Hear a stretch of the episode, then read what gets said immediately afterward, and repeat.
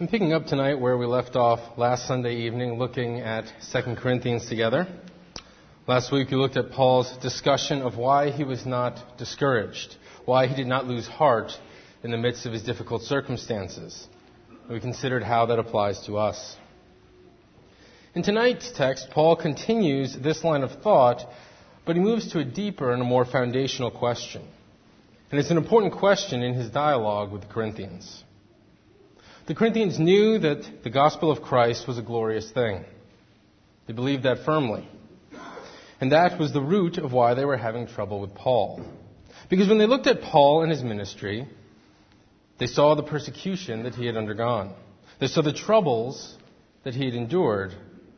And they finally felt compelled to conclude that his ministry did not look very glorious. And so to them, Paul and his ministry seemed incongruous with the glory of the gospel of Christ. Paul in this letter has been responding to that objection. And the first thing he does is to argue that rather than calling his ministry and apostleship into question, his suffering and trouble is actually an affirmation of his ministry and apostleship. Paul argues that rather than being alien to the Christian ministry and to the Christian life, trials, difficulties, and hardships, crosses in one form or another, are a fundamental part of what it means to follow Jesus. But then in chapter 3, Paul also affirms the glorious nature of the new covenant and of the new covenant ministry. And that leaves us with, it would seem, an unresolved question. If the gospel is so glorious, why does Paul's ministry look like a crucifixion? Why is it filled with crosses? Why does it seem so often to resemble death and suffering? That's a question that can be raised in our Christian lives as well, often. The gospel of grace is a glorious thing. The work of Christ in the world for his people is supposed to be a glorious work. What God is doing now in the world through us, his people, is supposed to be glorious. That is the case, then why do our lives so often look like the cross? Why can it feel sometimes more like a crucifixion? Why are our lives, like Paul's, so filled with crosses? Now, we should say a little bit about what we mean by crosses in this context. What I have in mind are any kinds of trials, struggles, and suffering that come into our lives as a result of our faithfully following God's call in our lives. The trials, the struggles, and the sufferings that come into our lives because we are faithfully following Christ and His calling on us. And those trials, struggles, and sufferings can be big, or sometimes they're small. They can be direct, or they can be an indirect result of our following Christ. Paul, for example, in chapter 11 of this letter, lists the suffering that he's endured as a result of being a faithful servant of Christ. He includes some items that we would expect, like imprisonments and beatings that were the direct result of his preaching the gospel. But he also includes being shipwrecked three times and spending a day and a night adrift at sea. Now, Paul's ship was not torpedoed by people who knew that an apostle was on board. It was not an example of persecution. The shipwreck just happened. But it was a trial and a suffering he faced because of his faithfulness to God's call. He would not have been out, he would not have been on those ships except for his work to fulfill God's call on his life. And it's often similar with us. Sometimes trials, struggles, and sufferings come into our lives as a direct result of our faithfulness to Christ. Other times it's less direct. Sometimes those trials are big and sometimes small. But in each case, it is a cross. It is a difficulty that could have been avoided if we had rejected God's call on our life. For many of us, we can see sacrifices, we can see crosses that have come into our lives because we have tried to be faithful to the Christian calling to love someone whom God has put in our lives. It could be a family member, whether a parent, a child, or a spouse. In other cases, we see relationships with friends or acquaintances, with coworkers or fellow church members, where our commitment to care for, to love, and to minister to them has led to sacrifice. At other times, it may be a task we need to complete, a job we need to do, a ministry that we need to fulfill. Because someone needs it done, and God has put us in a position to do it. What these different callings in our lives share is that they involve a cross, they involve a sacrifice. In each, being faithful to Christ, obeying the gospel and the particulars of our life, has led us to a trial, a struggle, or suffering, whether unique or mundane, big or small. And so, what does that look like in your life? Paul, in many ways, is an ideal representative of this. Paul is an apostle who's suffered often as a direct result of his ministry. And while Paul begins by speaking of himself, he goes on, both within tonight's text and in the next chapter, to generalize the points he makes about himself to all believers. So even if Paul's crosses and trials are different than ours in intensity, they're not different in kind. He is an acute case study of what every faithful Christian will face on some level. So the question we come to is if the gospel is so glorious, then why do our lives so often have crosses? Why does God's calling on us so often feel like carrying a cross, an instrument of death? That is the question that Paul seeks to answer in our text tonight. And what we're going to see from our text is that Paul tells us that the glory of the gospel actually emerges from our crosses. The glory of the gospel emerges from the crosses in our lives. And more than that, Paul is going to point to three specific ways that that happens. Now, it's a common preaching technique to make three points and then to connect them using some sort of wordplay or alliteration, and that's not usually something that I do, but that's just sort of how my sermon came out this week. And so if you find that helpful, uh, that's great, and if you find it a bit cheesy, then please forgive me for that. But here is what we're going to see in our text tonight. In explaining how the glory of the gospel emerges from our crosses, Paul will direct us to consider the glory in our perseverance, the glory in our purpose, and the glory in our perspective. So when we're struggling, when we're asking ourselves the question, if the gospel is so glorious, then why does my life have so many crosses? Paul tells us that the glory of the gospel emerges from our crosses, and that when we look closely at those crosses in our lives, what we should see is glory in our perseverance, glory in our purpose, and glory in our perspective. With that in mind, let's turn to our text, 2 Corinthians chapter 4, verses 7 through 18. Please do listen carefully, for this is God's word for us this evening.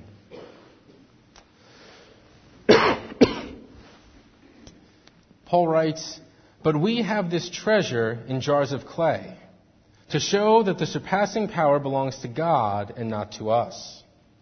We are afflicted in every way, but not crushed, perplexed, but not driven to despair, persecuted, but not forsaken, struck down, but not destroyed, always carrying in the body the death of Jesus, so that the life of Jesus may also be manifested in our bodies. For we who live are always being given over to death for Jesus' sake, so that the life of Jesus also may be manifested in our mortal flesh. So death is at work in us but life in you.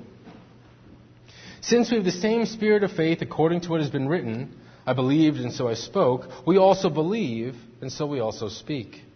Knowing that he who raised the Lord Jesus will raise us also with Jesus and bring us with you into his presence. For it is all for your sake, so that as grace extends to more and more people, it may increase thanksgiving to the glory of God. So we do not lose heart. Though our outer self is wasting away, our inner self is being renewed day by day. For this momentary affliction is preparing, excuse me, for this light momentary affliction is preparing for us an eternal weight of glory beyond all comparison, as we look not to the things that are seen, but to the things that are unseen. For the things that are seen are transient, but the things that are unseen are eternal. This is God's Word. So we see that Paul answers our question about why we face crosses in our lives by telling us that if we look closely at those crosses, we should see glory in our perseverance, our purpose, and our perspective. So let's look at each of those in turn. First of all, if we look at our crosses rightly, we should begin to see glory, the glory of the gospel in our perseverance. When facing the crosses of our lives, there are two main temptations that we can fall into. And each of us tends, based on our personality, to be tempted to one of these more than the other. When faced with our crosses, we can be tempted either to, to a form of wallowing self pity on one end or towards a, a sort of stoic self reliance on the other end. Towards wallowing self pity on one end and towards stoic self reliance on the other end. And the first thing Paul does here is to push back against both of those. First, he pushes back against wallowing self pity by refusing to state his struggles without also stating the deliverances he's received. Wallowing self pity says, We are afflicted in every way. We are perplexed. We are persecuted. We are struck down. Wallowing self pity focuses on our fragility. And Paul does not deny the struggles. He does not deny the fragility. He, the picture that he chooses for himself is that of a fragile jar of clay. But Paul will not state those things without also stating the deliverance that God has provided. So we are jars of clay, but we're filled with the treasure of surpassing power. We're afflicted in every way, but not crushed, perplexed, but not driven to despair, persecuted, but not forsaken, struck down, but not destroyed. Paul affirms the struggle and the pain, but he always pairs it with the deliverance that God has provided. So Paul pushes back against self pity. But he also pushes back against Stoic self reliance. Commentator Paul Barnett notes that in verses 8 and 9, Paul is using a format that was common among Hellenistic moralists and also among Roman Stoics. It was a format that usually listed the struggles an individual faced along with the ways that they remained serene and emotionally untouched by their circumstances. The Roman Stoic Seneca, for example, wrote of an ideal hero who is, quote, unterrified in the midst of dangers, untouched by desires, happy in adversity, peaceful amid the storm. While it's questionable whether Paul ever read Seneca himself, the format was likely a popular one among Stoics at the time and one which Paul was likely to have encountered. So Paul seems to adopt the Stoic rhetorical format and yet, by using it, he's also subverting it. He's challenging it and turning it on his head. You see, for the Stoic, the ideal was found in self determination, in not allowing himself to be controlled by anything outside of himself. And Paul turns that on his head. Paul does not speak of his inner strength or inner power to resist outside forces. Paul speaks of himself as a jar of clay. A jar of clay in the first century was known for being fragile and disposable. J.T. Fitzgerald calls jars of clay the disposable bottles of antiquity. Paul is emphasizing his weakness. Far from valuing self determination, Paul attributes his perseverance in the midst of trials not to himself, but to God's power and deliverance. He does not list how he has overcome each trial, but how God, an external agent, has delivered him. And far from being unaffected by his struggle, Paul recounted in chapter 1 of this very letter how in the midst of his affliction he despaired of life itself. Not exactly a Stoic ideal. And so while Paul refutes any sort of wallowing self pity, he's also refuting the opposite temptation of Stoic self reliance the temptation to minimize struggles, to banish negative emotions, and to muster our own inner strength to deal with our problems. Which end of the spectrum do you tend towards? Do you tend to get stuck in just seeing your own problems? Or do you refuse to feel the struggles in your life and try instead just to pull yourself up by your bootstraps? Rather than embracing either of these, Paul insists on seeing his struggles through the lens of the death and the resurrection of Christ. And that is the key. He writes in verses 10 and 11 that we are always carrying in the body the death of Jesus, so that the life of Jesus may also be manifested in our bodies. For we who live are always being given over to death for Jesus' sake, so that the life of Jesus also may be manifested in our mortal flesh. Once again, in this letter, Paul returns to his theme that God works through death and resurrection in our lives. We are united to Christ, and so in our lives we share in both his death and his resurrection. Not just in our eternal destiny, but also in how we experience the Christian life here and now.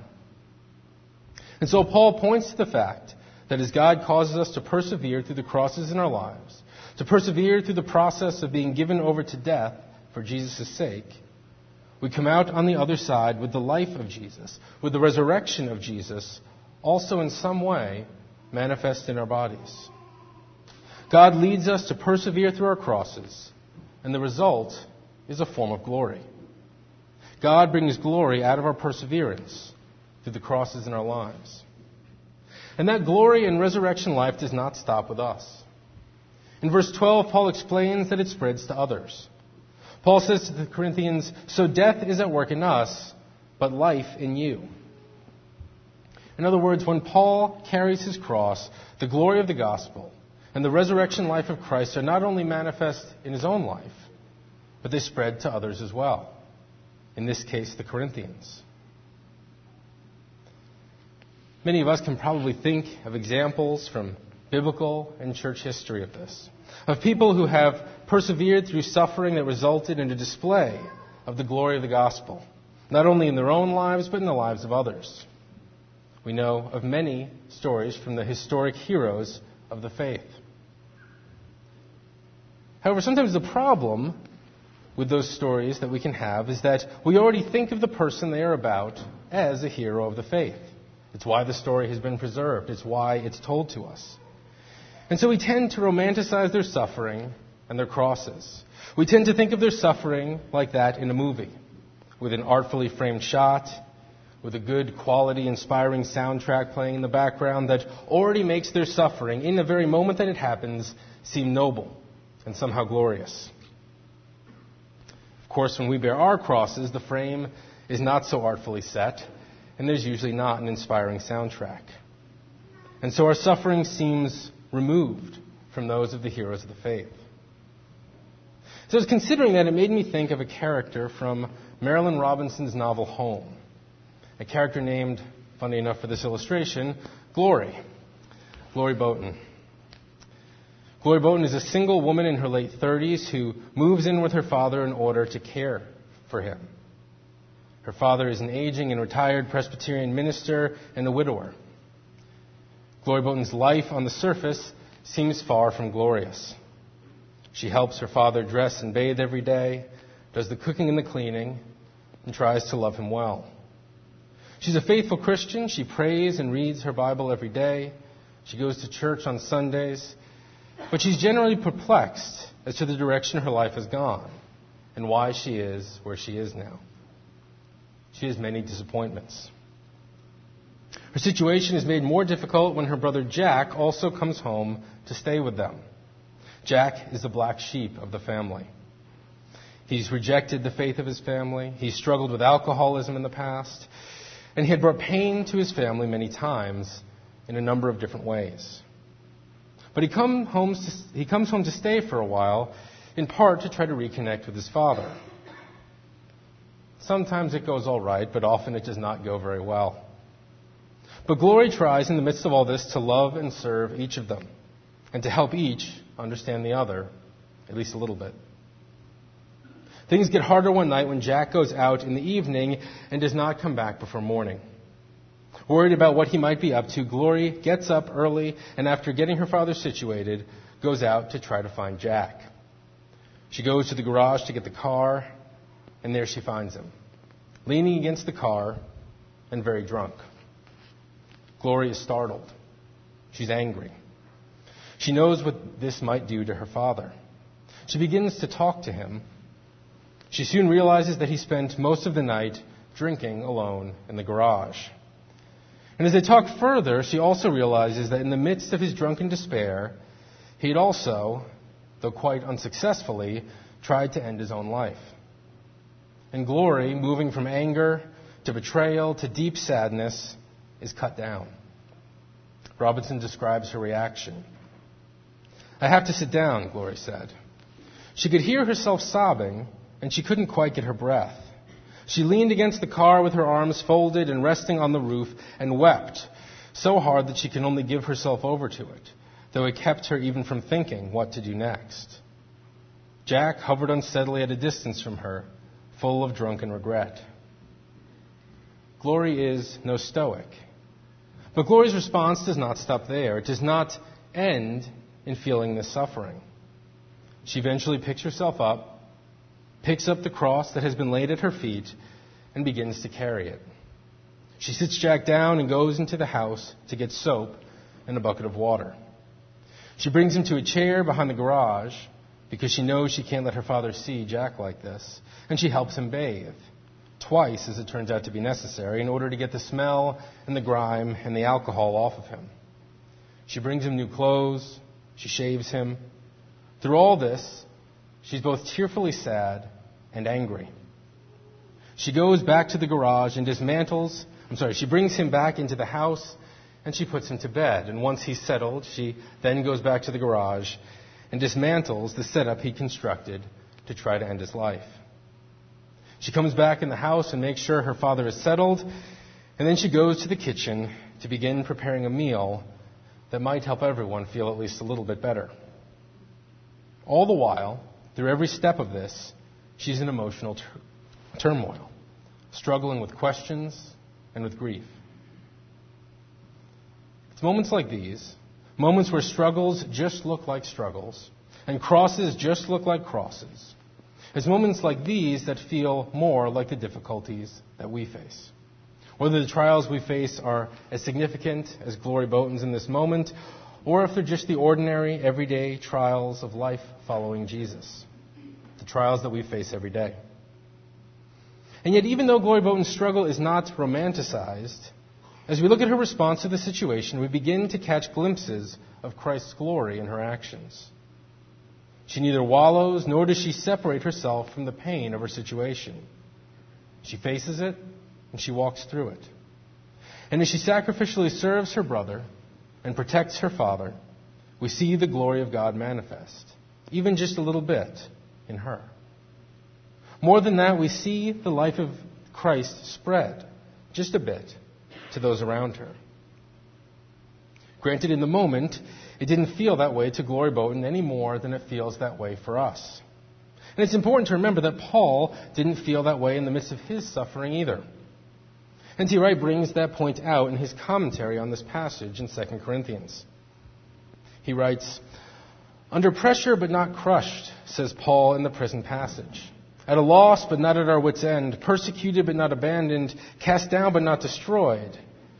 But when we read chapter 1 of this same letter, we discover that at the time it really felt as though he was being crushed, at his wits' end, abandoned, and destroyed. It felt as though he had received the sentence of death. What he says here, he says with the benefit of hindsight. But he hasn't forgotten that it didn't feel like that when it was going on.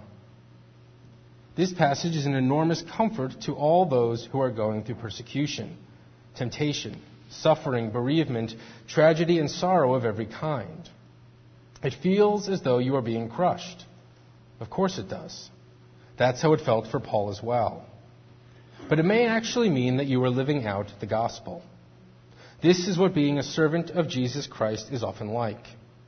It is a way of making sure that neither you nor anyone else mistakes the servant for the master, the envelope for the letter. And so it often is in our lives. Our struggles and suffering, our crosses don't feel glorious. But Paul tells us that they are. Paul tells us that when we suffer rightly and as a follower of Christ, when we rightly take up our crosses, then we are living the gospel. And the glory of the gospel will emerge as we persevere by God's strength. Where do you see the need to persevere in the midst of struggle in your own life now?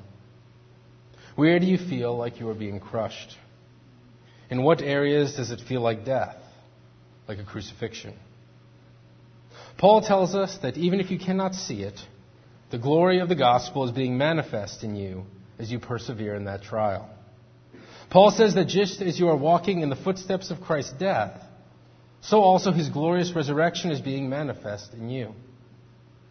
Paul tells us to persevere, because in that perseverance, the life of Christ is manifest not only in us, but also for the benefit of others. If you're in the midst of suffering, then you probably don't feel that way right now. But can you believe it anyway? So, Paul in verses 7 through 12 tells us that as we bear the crosses in our lives, the glory of the gospel is first manifest in our perseverance. Second, he tells us that the glory of the gospel emerges in our purpose. But before we dig too deep into that in our text, we need to think about what our purpose is, about how purpose works in our lives. More often than not, our purpose, far from being an abstract mission statement, is usually more shaped by some sort of vision, some image that we hold on to of the good life. And then our purpose, consciously or unconsciously, is to move towards that vision as best that we can. And we all have that vision. It's often the picture of our lives that we daydream about. Maybe when we're driving to work, maybe when we're feeling bored with the way our lives are now, maybe when we're feeling frustrated with the way our lives are now. We have those pictures of where we wish things were, of where we hope things might someday be. Such visions might vary in how realistic they are, but they're there. It's interesting to think about. Our culture just went through a week with a higher than normal rate of unrealistic daydreaming. I was listening to NPR the other night, and they were having a panel discussion on the week's news, and the host was asking why people play the lottery. Was a Powerball drawing for about $1.5 billion this past week. But the chances of winning were so incredibly low that the host wanted to know why anyone would spend money to play. One panelist commented that the lottery is such an odd business because they're trying to get people to pay money, but they're really not selling a product. But then another panelist disagreed with him. He said that Powerball is selling a product. He pointed out that for just a couple dollars, a person could buy a lottery ticket, and then they get to spend the entire week dreaming of what they would do with a billion dollars. And while the chances of them getting a billion dollars is incredibly low, it's still a possibility, and so they dream. But even when we don't play the lottery, we have those dreams. Sometimes they're not that different. Those daydreams of the future of what we hope our lives will be. Maybe it has to do with our career, maybe with our family, maybe with our finances, maybe with our own character, the type of person we want to be. What is it for you? What is the vision that you have for your future that gives you purpose, that gives you direction, that motivates you? Do you know what Paul tells us his vision is? Do you know what gives him purpose? He tells us in verses 13 through 15. Paul's vision for his future is the picture that we find elsewhere in the Bible. In Revelation 7, Revelation 21, and chapter 22, it's a vision of the resurrection. It's a vision of the day when men and women from every tribe, tongue, people, and nation will gather around the throne of God and give him praise. And with that vision in his mind, Paul's purpose is to gather as many people as he can and make sure they are numbered among those who will be praising God on that day. He wants to increase those who will be giving thanks and praise to God on the day of the resurrection. That's Paul's vision of the good life. That is Paul's purpose. That's his motivation. And it's glorious. It brings glory in the midst of trials. Do you know what's wrong with many of our visions of the good life? What's wrong with many of the daydreams that we have for our future? I think there's often a few things. They're usually self centered dreams usually all about us. More often than not, they're unlikely dreams, dreams that it's unlikely we'll ever be able to make into a reality. They're often characterized by a thin or a cheap kind of glory, usually our own glory.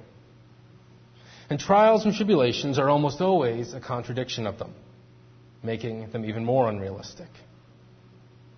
But Paul's vision is different. It's God centered.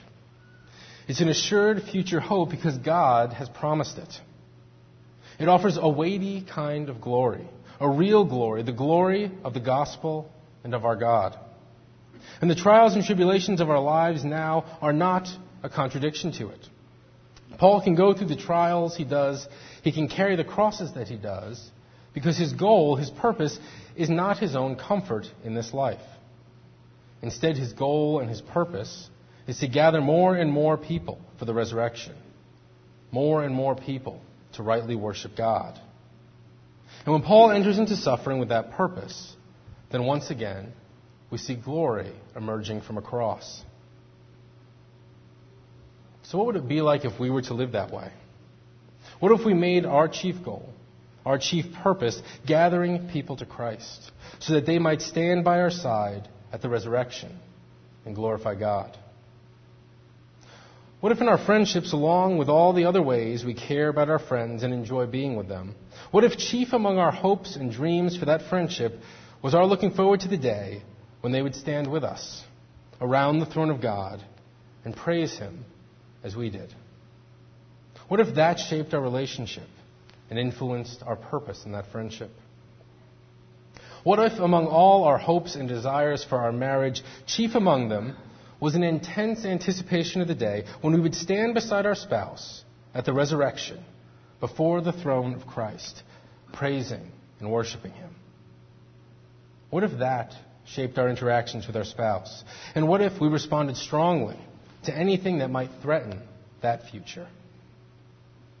What if, among all our hopes and ambitions for our children, towering over all of them was our desire to see them counted with us among those invited at the resurrection to the marriage supper of the Lamb? What if our desire for that was so strong that we spent more time daydreaming about and strategizing for how they would spend, I'm sorry, more time daydreaming and strategizing for that than we spend daydreaming about and strategizing for how they can have a successful career? or a financially secure future, or a big family, or a fulfilling vocation? What if our desire to see them thank and praise God dominated our thoughts more than all those other things? In each of these cases and more, adopting Paul's vision of the future gives us a glorious purpose in this life. He gives us a purpose that will make us willing to take up a cross in the service of someone else, but which is always working towards the goal of glory. It is a purpose in which glory emerges from our crosses. So Paul shows us that glory emerges from our crosses in this life through our perseverance, through our purpose, and finally he tells us that we can find glory in our perspective. One of my favorite pictures of the importance of perspective comes from the book titled The Restaurant at the End of the Universe. It's the second book in the sci fi comedy series, The Hitchhiker's Guide to the Galaxy. And in that book, the greatest torture device in the universe, known to drive men insane in just a moment, is called the total perspective vortex. What makes the total perspective vortex so horrific is that when you are put into the vortex, you are given just one momentary glimpse of the entire unimaginable infinity of creation.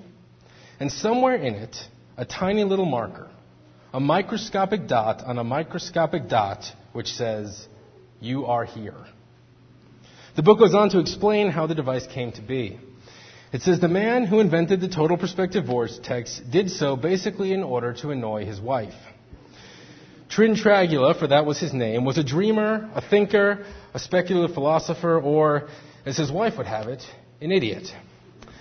And she would nag him incessantly about the utterly inordinate, amount of time he spent staring out into space, or mulling over the mechanics of safety pins, or doing spectrographic analysis of a piece of fairy cake.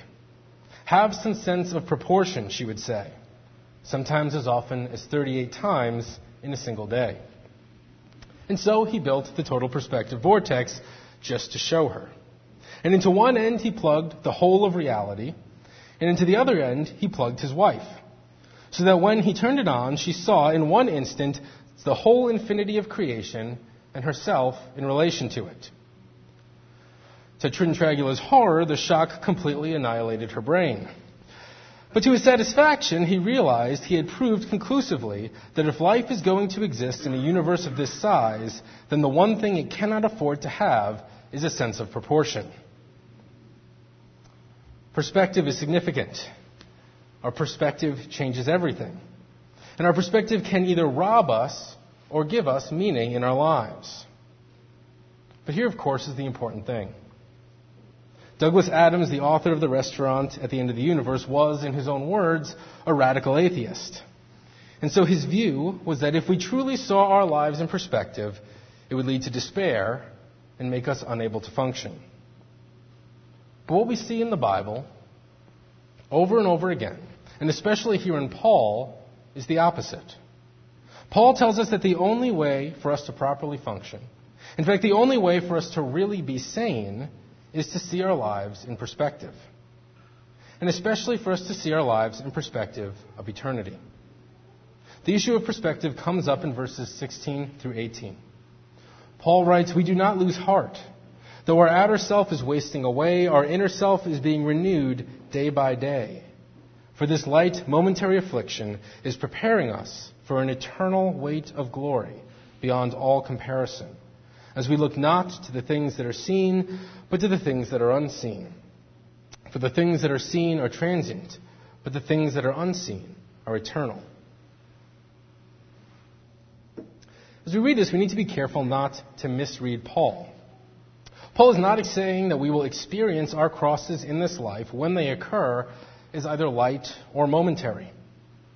As we already noted, Paul began his letter by talking about a cross he had to bear and how it made him despair of life itself. Paul neither downplays our future hope in Christ, nor does he downplay our suffering as it's experienced in the moment. And in fact, it is when we really acknowledge the true extent of our suffering that we declare how great our future hope really is, by saying that it still dwarfs our present struggles. Downplaying our present struggles actually reduces the meaning of this statement.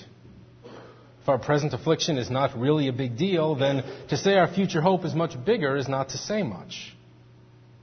But if we say, as Paul did, that our present struggles both are great enough to at times make us want to despair of life itself, and that at the very same time they look like a light, momentary affliction when compared to the eternal weight of glory that is our future hope, then we are rightly proclaiming how great our future hope and our future glory really are.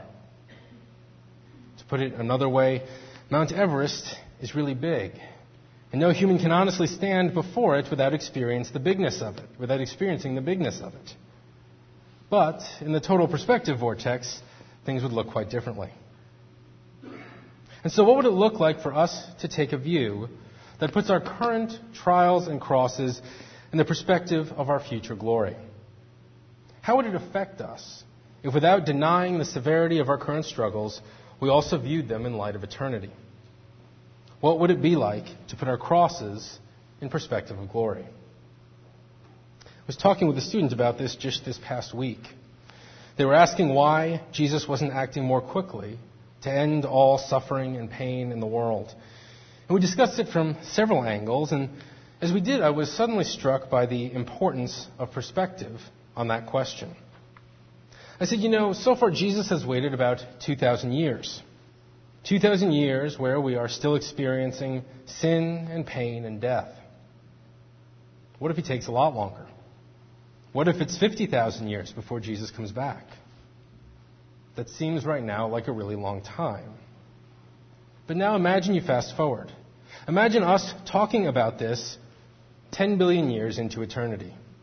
10 billion years after Jesus has come back, raised his people from the dead, and all things were made new, and sin and sickness and sorrow and pain and death had all been cast out of the world. After 10 billion years of that, if we were to look back at the 50,000 years where the world was so afflicted, what would it look like then? Imagine it would look like the blink of an eye.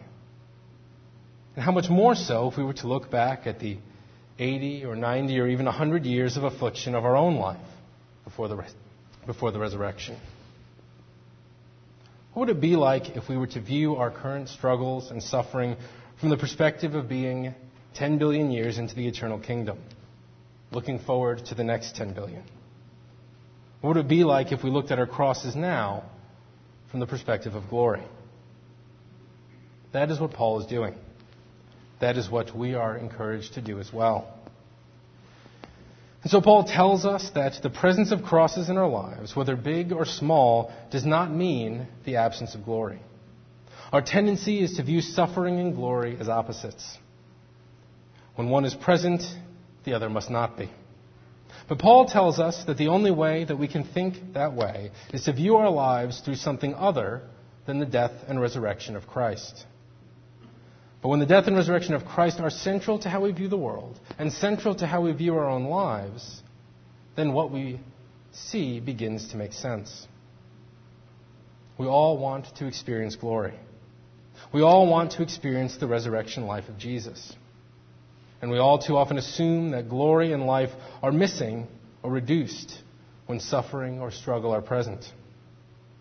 Paul tells us here that the opposite is true. Paul tells us that when we consider our perseverance through struggle, when we consider our purpose in the midst of struggle, and when we consider our perspective on our struggles, then glory can begin to emerge. And it emerges from our crosses. In his commentary on this passage, N.T. Wright might sum it up best. He writes If you want to see resurrection at work here and now, in your own life, you have to be prepared to see crucifixion at work as well. Thankfully, our Father does not leave us to walk through it alone. He is the surpassing power that dwells in us, in us fragile jars of clay. He will see us through to the other side, just as He did with Christ. And so let us trust Him. Let us take up our cross and follow Christ through the big trials and the small trials, the severe trials and the mundane trials. And in doing so, let us also experience His glory. Amen.